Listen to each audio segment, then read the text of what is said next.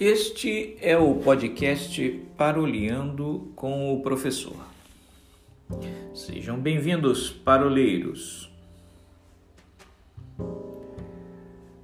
No terceiro episódio da nossa série As Linguagens da Experiência Religiosa, eu gostaria de ler para vocês o texto, o extrato do texto do Peter Berger, o dossel sagrado, elementos para uma teoria sociológica da religião. Edições Paulinas, 1985, um clássico da literatura religiosa e sociológica.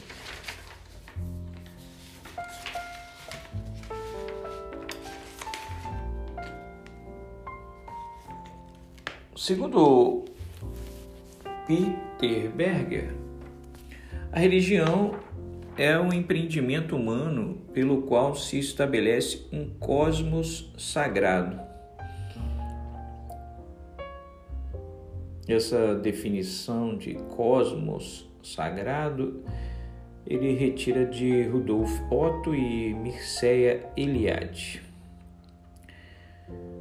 Nesse sentido aqui, a religião é definida como um empreendimento humano, a maneira como, pela qual o ser humano organiza o seu mundo, porque é assim que ela, a religião, se manifesta como fenômeno empírico.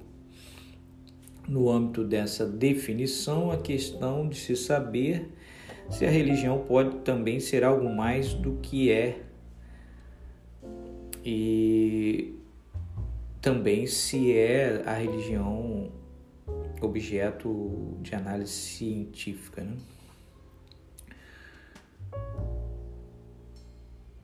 Então, o Peter Berger diz que a religião é a cosmificação feita de maneira sagrada. Por sagrado, entende-se aqui uma qualidade de poder misterioso e temeroso, distinto do homem, e todavia relacionado com ele, que se acredita residir em certos objetos da experiência. A dicotomia, né? sagrado e profano, está na base né? de todos os estudos sociológicos da religião. Posso perceber nesta definição.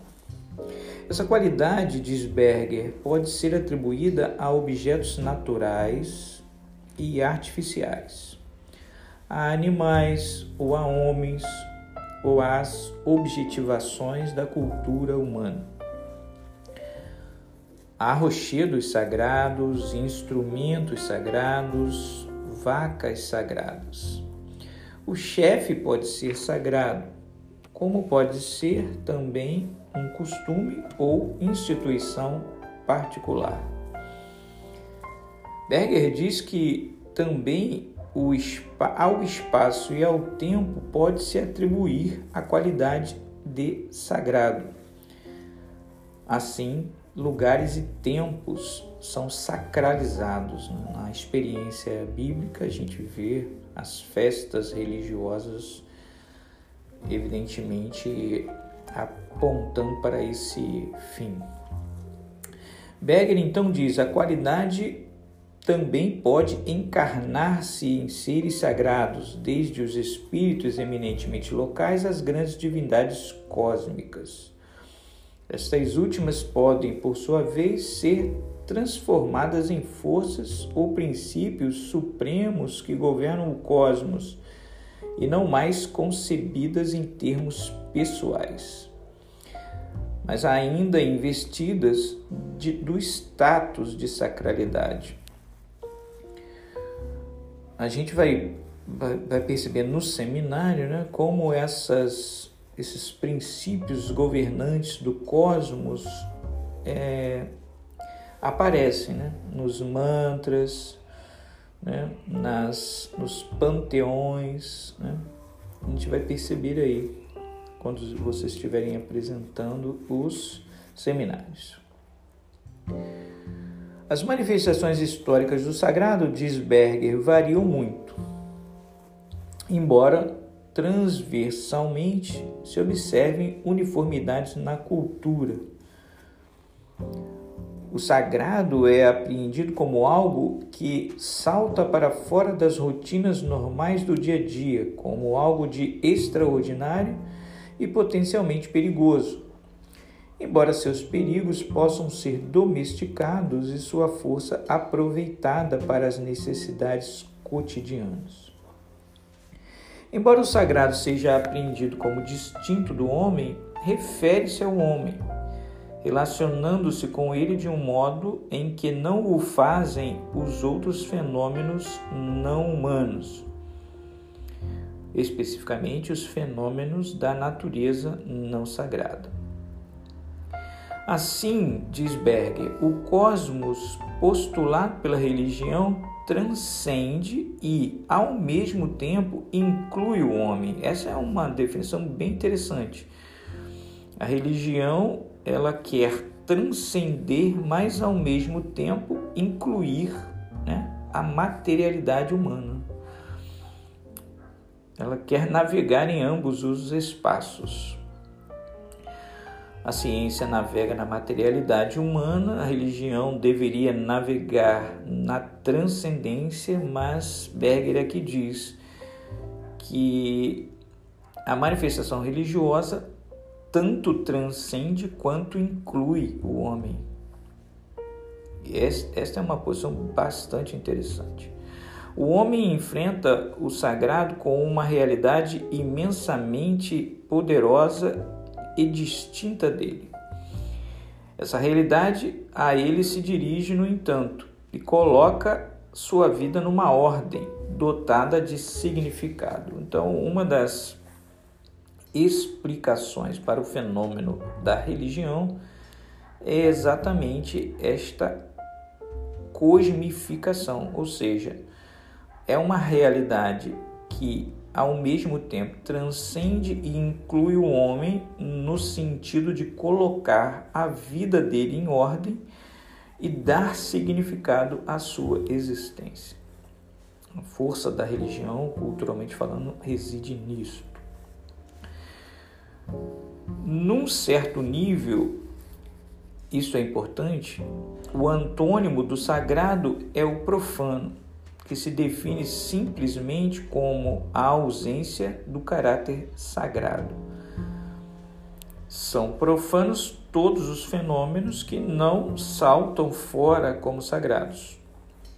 As rotinas da vida cotidiana são profanas, a não ser que, por assim dizer, se prove o contrário, caso em que se admite que estão impregnados de um modo ou de outro de poder sagrado.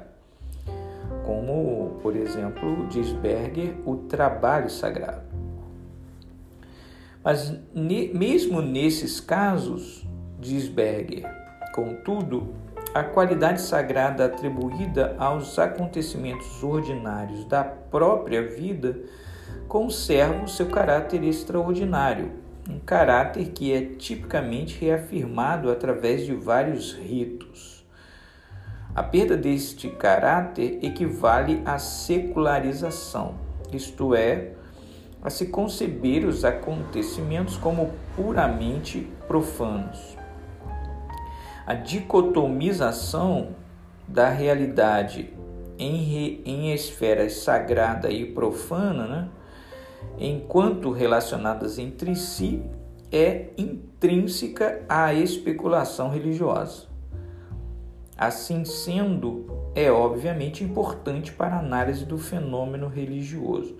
Ou seja, nesse nível de senso comum, o Berger aqui descreve né, a dicotomia. Então, num certo nível, a dicotomia sagrado e profano é uma categoria né, pela qual nós avaliamos a, o ato religioso, o que é sagrado e o que não é, ou seja, é ordinário, é profano, é natural. Agora, Berger vai explicitar algo muito importante que vocês devem entender. Quando se aprofunda o conhecimento do conceito de sagrado num nível mais profundo, o antônimo de sagrado não é o profano, e sim o caos. Então, o conceito de caos, de desordem, é o antônimo de sagrado num nível mais profundo de análise. Visto que a religião quer cosmificar, ou seja, organizar o cosmos, né? O cosmos sagrado emerge do caos, diz Berger, e continua a enfrentá-lo com seu, como seu terrível contrário. Essa oposição entre o cosmos e o caos é frequentemente expressa por vários mitos cosmogônicos, então mitos da origem da criação. O cosmos sagrado que transcende e inclui o homem na sua ordenação da realidade fornece o supremo escudo do homem contra o terror da anomia, da ausência de ordem. Né? de lei. Achar-se numa relação correta com o cosmos sagrado é ser protegido contra o pesadelo das ameaças do caos. Aí vocês vão perceber nos, nos seminários de tom mais oriental, de mantras, né? de relações com a natureza, né? é exatamente aqui que reside o conceito daquele seminário. Né? Então você procura uma relação correta com o cosmos sagrados para se proteger contra o pesadelo das ameaças do caos. Então uma certa organização. Né? Então é, no mantra ali o, o Marcelei mostrará que a ideia é dar ordem. Né? é sair do caos, é harmonizar. Né? Então, diz o Berger, sair, sair dessa relação correta é ser abandonado à beira do abismo. Não é fora de propósito observar aqui, diz Berger, que o vocábulo caos deriva de uma palavra grega que quer dizer voragem e que religião vem de uma palavra latina que significa ter cuidado. Por certo, aquilo o que o homem anda cuidadoso é, sobretudo, o perigoso poder inerente às próprias manifestações do sagrado.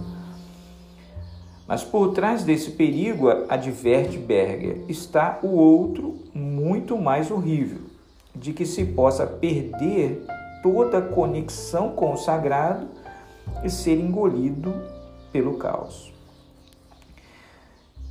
Então Berger explica que todas as construções nômicas, ou seja, legalistas, destinam-se, como vimos, a afastar esse terror, o caos.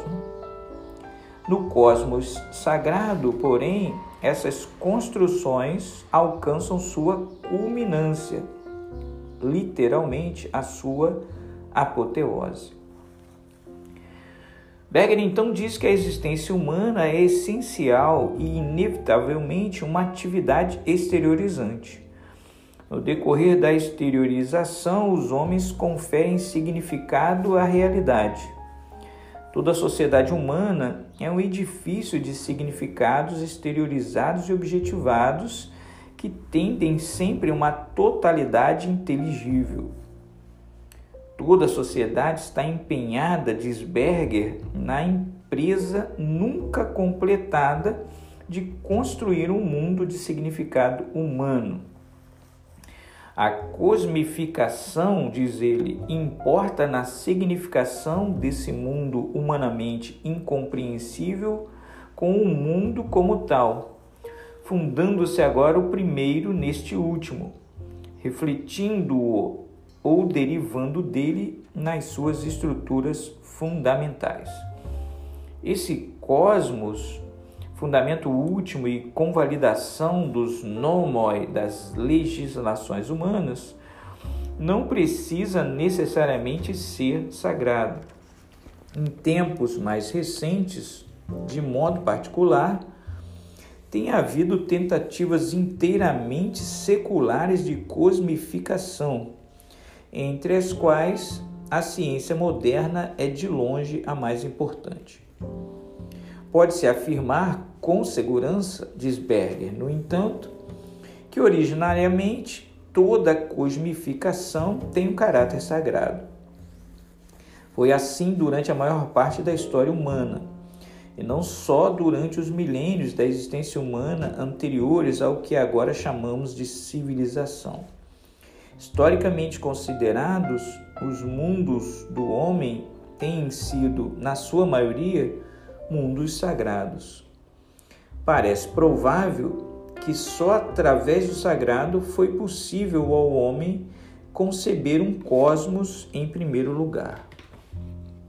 Aqui Berger deve muito desses últimos argumentos ao Mircea Eliade, outro escritor sobre a sociologia da religião que tem aí um papel importantíssimo no, na interpretação da religião oriental para a Europa. Berger então diz: pode-se dizer, portanto, que a religião desempenhou uma parte estratégica no empreendimento humano da construção do mundo. Religião representa o ponto máximo da auto-exteriorização do homem pela infusão dos seus próprios sentidos sobre a realidade. A religião supõe que a ordem humana é projetada na totalidade do ser, ou por outra, a religião é, diz Berger, a ousada tentativa de conceber o universo inteiro como humanamente significativo. Esse trecho do dossel sagrado, páginas 38 a 41, é, serve para a gente perceber né, como a religião tem um papel preponderante nas visões é, de mundo, nas cosmologias, nas visões que nós é, temos da, da, do sentido da vida. Né? Então, o, o sagrado como uma categoria que entra em oposição no, naquele sentido mais profundo ao caos é, mostra para gente que na religião o homem então se auto-organiza, organiza o sentido da sua própria vida. Então tem um, a religião tem um, um tom, vamos assim, apaziguador do, da desordem, né? da desarmonia e da falta de sentido. E como a gente vive numa sociedade em crise existencial, né? A gente pode perceber que a religião ela ganha ainda mais força. Então, apesar de nós termos uma sociedade científica, racional, né, a religião não perde seu lugar, porque é através dela que o homem organiza o caos, né, dá sentido à sua própria realidade.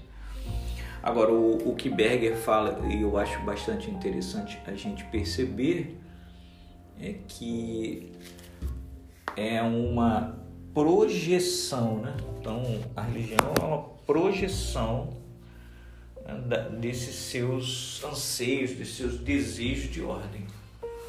Então, uma pessoa, ela, ela é facilmente é, manipulável, né? No religioso. A religião tem um, é um é lugar de um lugar historicamente definido de manipulação, né?